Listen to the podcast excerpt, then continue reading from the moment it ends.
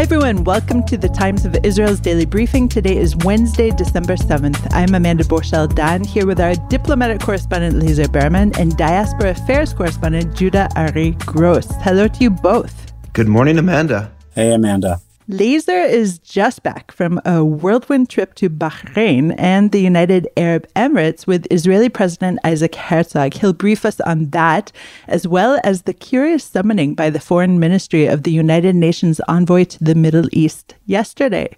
Judah is also back from Moldova and will report on efforts to expedite immigration of Ukrainians to Israel, as well as the historical connections of far right Noam head Avi Maoz to the organization and future connections. But first, a short break.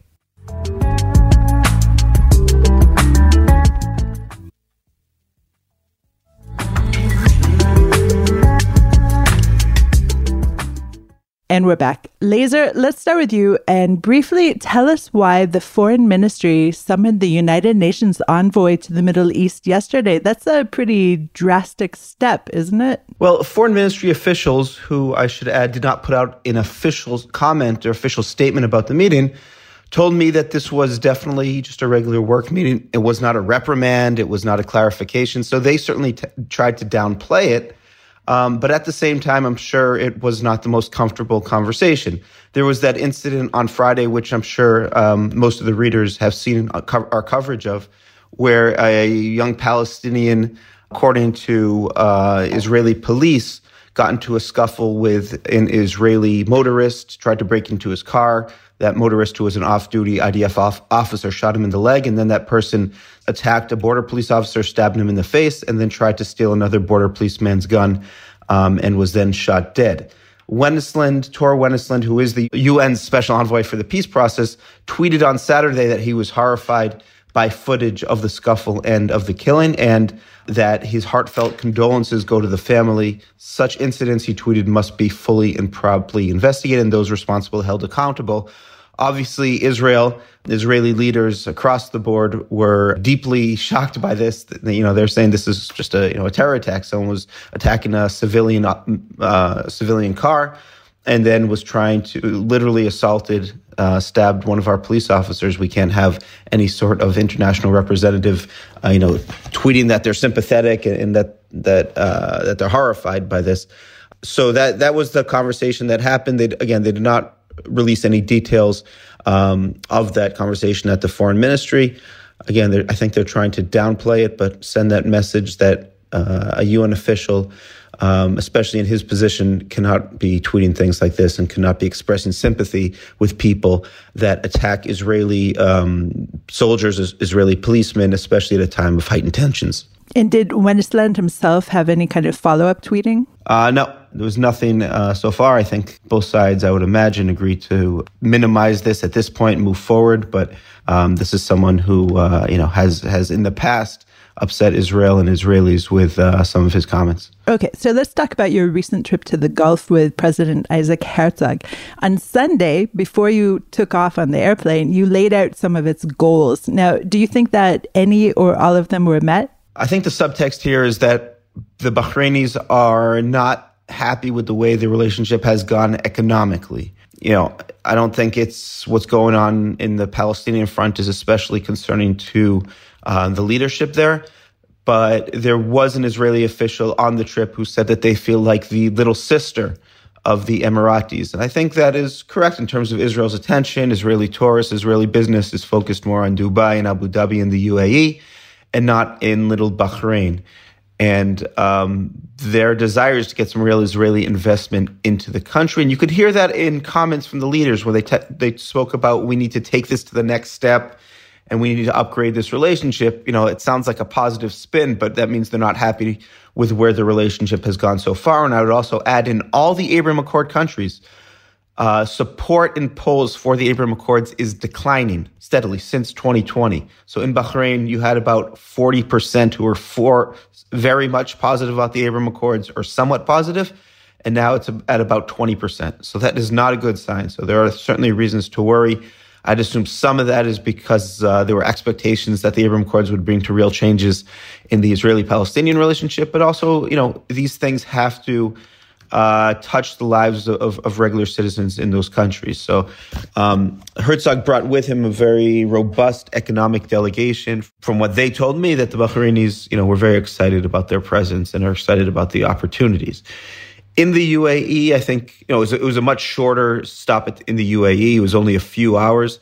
Um, interestingly, MBZ, was the president of the UAE, a very powerful figure there, uh, had to push back the Herzog meeting because he flew to Qatar to meet with the Qatari leader. Now, Qatar and the UAE do not uh, have ambassadors in each other's capitals right now, um, but there certainly is a warming up. But it is maybe is no coincidence that uh, he went first to Qatar and then met with Israel's president. Um, you know, let's not forget that Israel and Qatar had that agreement before the World Cup that there would be an Israeli diplomatic presence in the country and direct flights. So, so that could be something to watch as well. But President Herzog was certainly very positive about how the how the meeting went, and I think he gave something of a a warning or a call to Israeli officials that that you know Isra- all Israeli leaders have to start thinking about how they uh, how they upgrade these relations as well. So maybe that was a message that he heard in Bahrain that he said publicly that hope that he was hoping that uh, Israel's incoming leadership will hear. While you were in Bahrain, you also met with the very small Jewish community there. So give us a little bit, uh, set the scene a little bit. What's happening there with the with the Jews? Sure, Jewish community doesn't number more than fifty people. Um, they're all old trading families, like you know the Nonoo family, the Khedouri family. So I met some of the people, and I knew some before from my previous trip. The leader of the community, Ebrahim Nonoo, and I, you know, were able to speak a little bit in one of the palaces and they they also had a private audience uh, with President Herzog. They said they were able to have Shabbat services actually last week. Um, there was a couple of Chabad rabbis in, and um, even some some U.S. personnel serving on the Fifth Fleet, which is stationed in Bahrain. You know, hopefully the Abraham Accords will bring more Jewish tourism there as well, and Jewish businesses there to strengthen that that community, which is the only indigenous community uh, remaining in the Gulf. And Lazar, I always ask you, since you're an observant Jew, how was the kosher food? Oh, you know, it was present. It wasn't awful, but it certainly wasn't did not compare to the uh, buffets that were spread out for everyone else. I don't go on these things for the food, but if I have just something to eat, then I'm happy. So there was definitely kosher food provided at every meal. But you know, these things are somewhat airplane food-y in their appearance and in their taste. All right, step it up, you guys. Okay, thanks, Lazar. Goodbye, Amanda. Goodbye. We'll go to a short break now.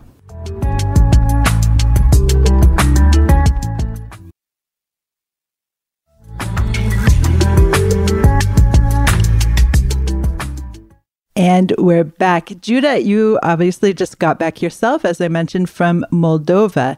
Now, I bet it was a bit different in terms of the weather. Uh, it was a bit colder, but I did have some delicious kosher food. So, uh, you oh, know. pluses and minuses. pluses and minuses. What are you going to do? Exactly. So, we have a piece up right now on the site that's uh, about the time you spent there with Mark Dovev, who works with an organization called Nativ. Before we dive in, tell our listeners what this organization does. Sure. So Nativ has existed. There's about 15 Nativs in Israel, which is important to clarify. So this one is um, an office that's within the prime minister's office. It's existed for about 70 years now. It originally was the office that was responsible for maintaining a connection between the state of Israel and Soviet Jewry. And then in more recent decades, since the fall of the Soviet Union, unlike any other country around the world, the, the function that Nativ serves is to check people's eligibility for citizenship, for Israeli citizenship. Um, they also put on cultural activities in the FSU or however you want to descri- define it in Eastern Europe and Russia. And so th- those are the two aspects of the of the organization. Um, I spoke to um, Mark a little bit about both, but mostly about his efforts in terms of checking eligibility for immigration to Israel, which is governed by the law of return, which says basically anyone with at least one uh, Jewish grandparent is eligible, provided they don't follow another religion.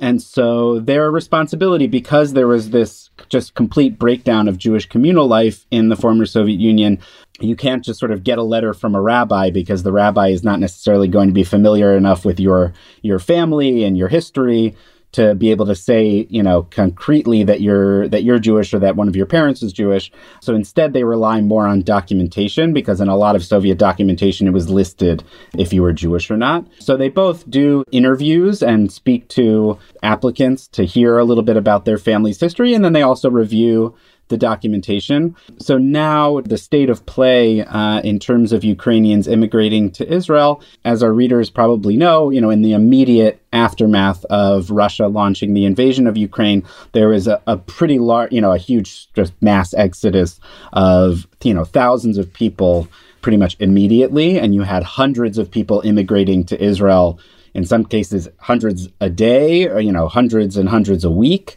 um, so now, after that original exodus, there, things have slowed down a little bit. Where now there's a couple dozen people immigrating every week, so their work has sort of scaled back, but they're they're dealing with a lot of the same population. The stories from people who are going through the process are, you know, extremely difficult. These are people who have you know, been trying, and in a lot of cases, these are people who have been trying to sort of wait out the war in Ukraine and pulled up at home, but for one reason or another, just feel that they can't continue to do that and are now picking up uh, and coming to Israel. In some cases, in a lot of the cases of the people that I spoke with while I was there, um, it's people who have relatives here in Israel who, you know, some of them have been to Israel lots of times before, some of them have never been to Israel before.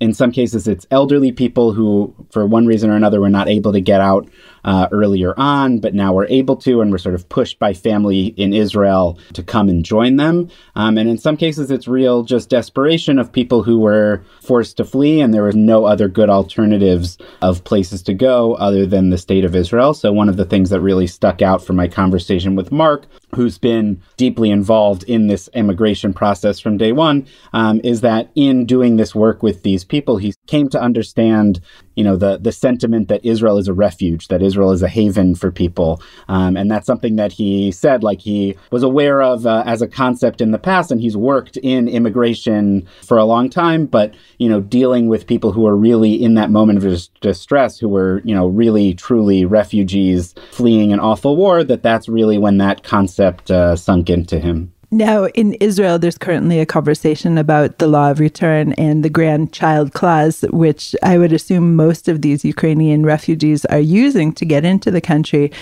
Has that filtered out over to Moldova or to the Ukrainians who are trying to come here?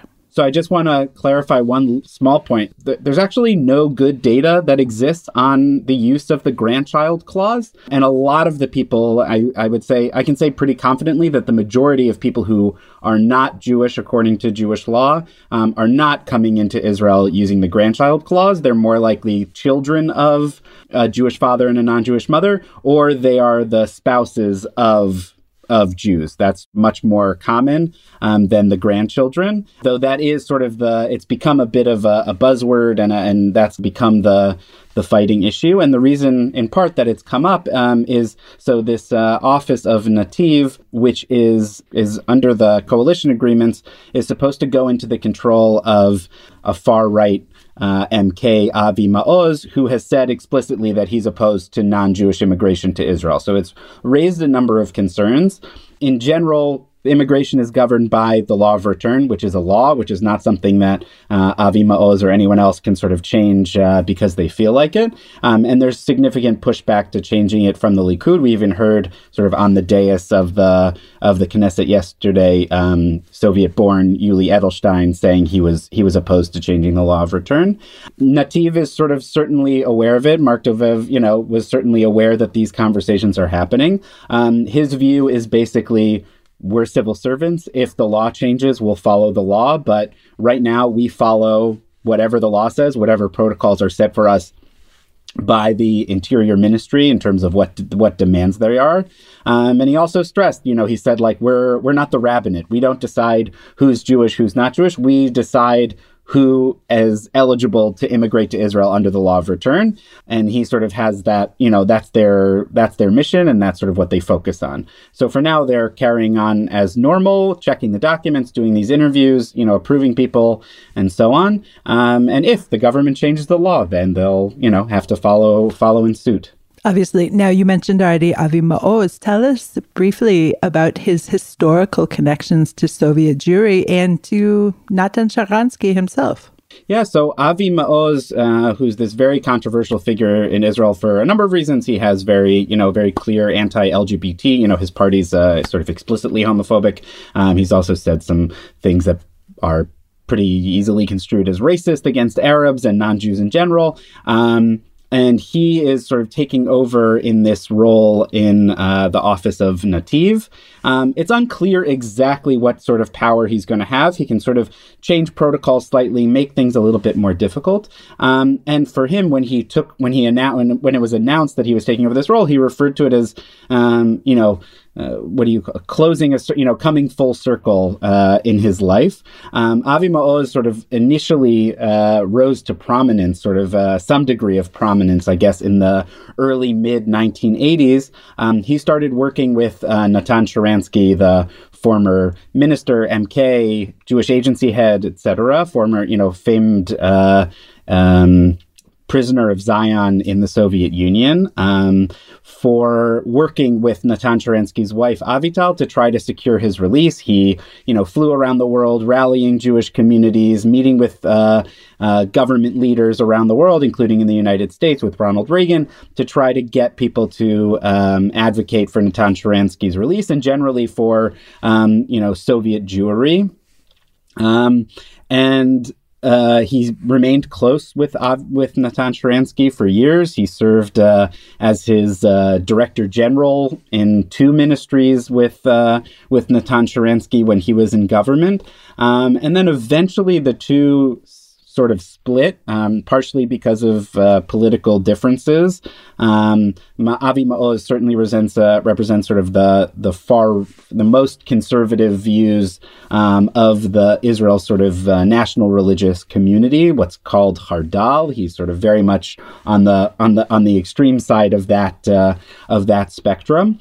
Um, and Natan Sharansky is a bit more center, center right, um, I think, in his views, and that's sort of where a lot of that split, um, you know, sort of came from. Um, and yet, it's sort of he has this this in you know very significant historical ties to um, Soviet Jewry and sort of the the well-known thing, the reason why a lot of um, Soviet-born right-wing lawmakers oppose changing the law of return is because there's a general understanding among Soviet Jews that uh, there was because of the because of the conditions in the Soviet Union, there was lots of intermarriage, and a lot of the people who were some of the most famous advocates for Soviet Jewry were not necessarily Jewish uh, under uh, according under halacha, according to Jewish law, um, and so the, there's there's a lot of tension that's sort of baked into there. Um, and I believe I've said on our podcast before, I don't know how this uh, this debate over the law of return is going to turn out. Um,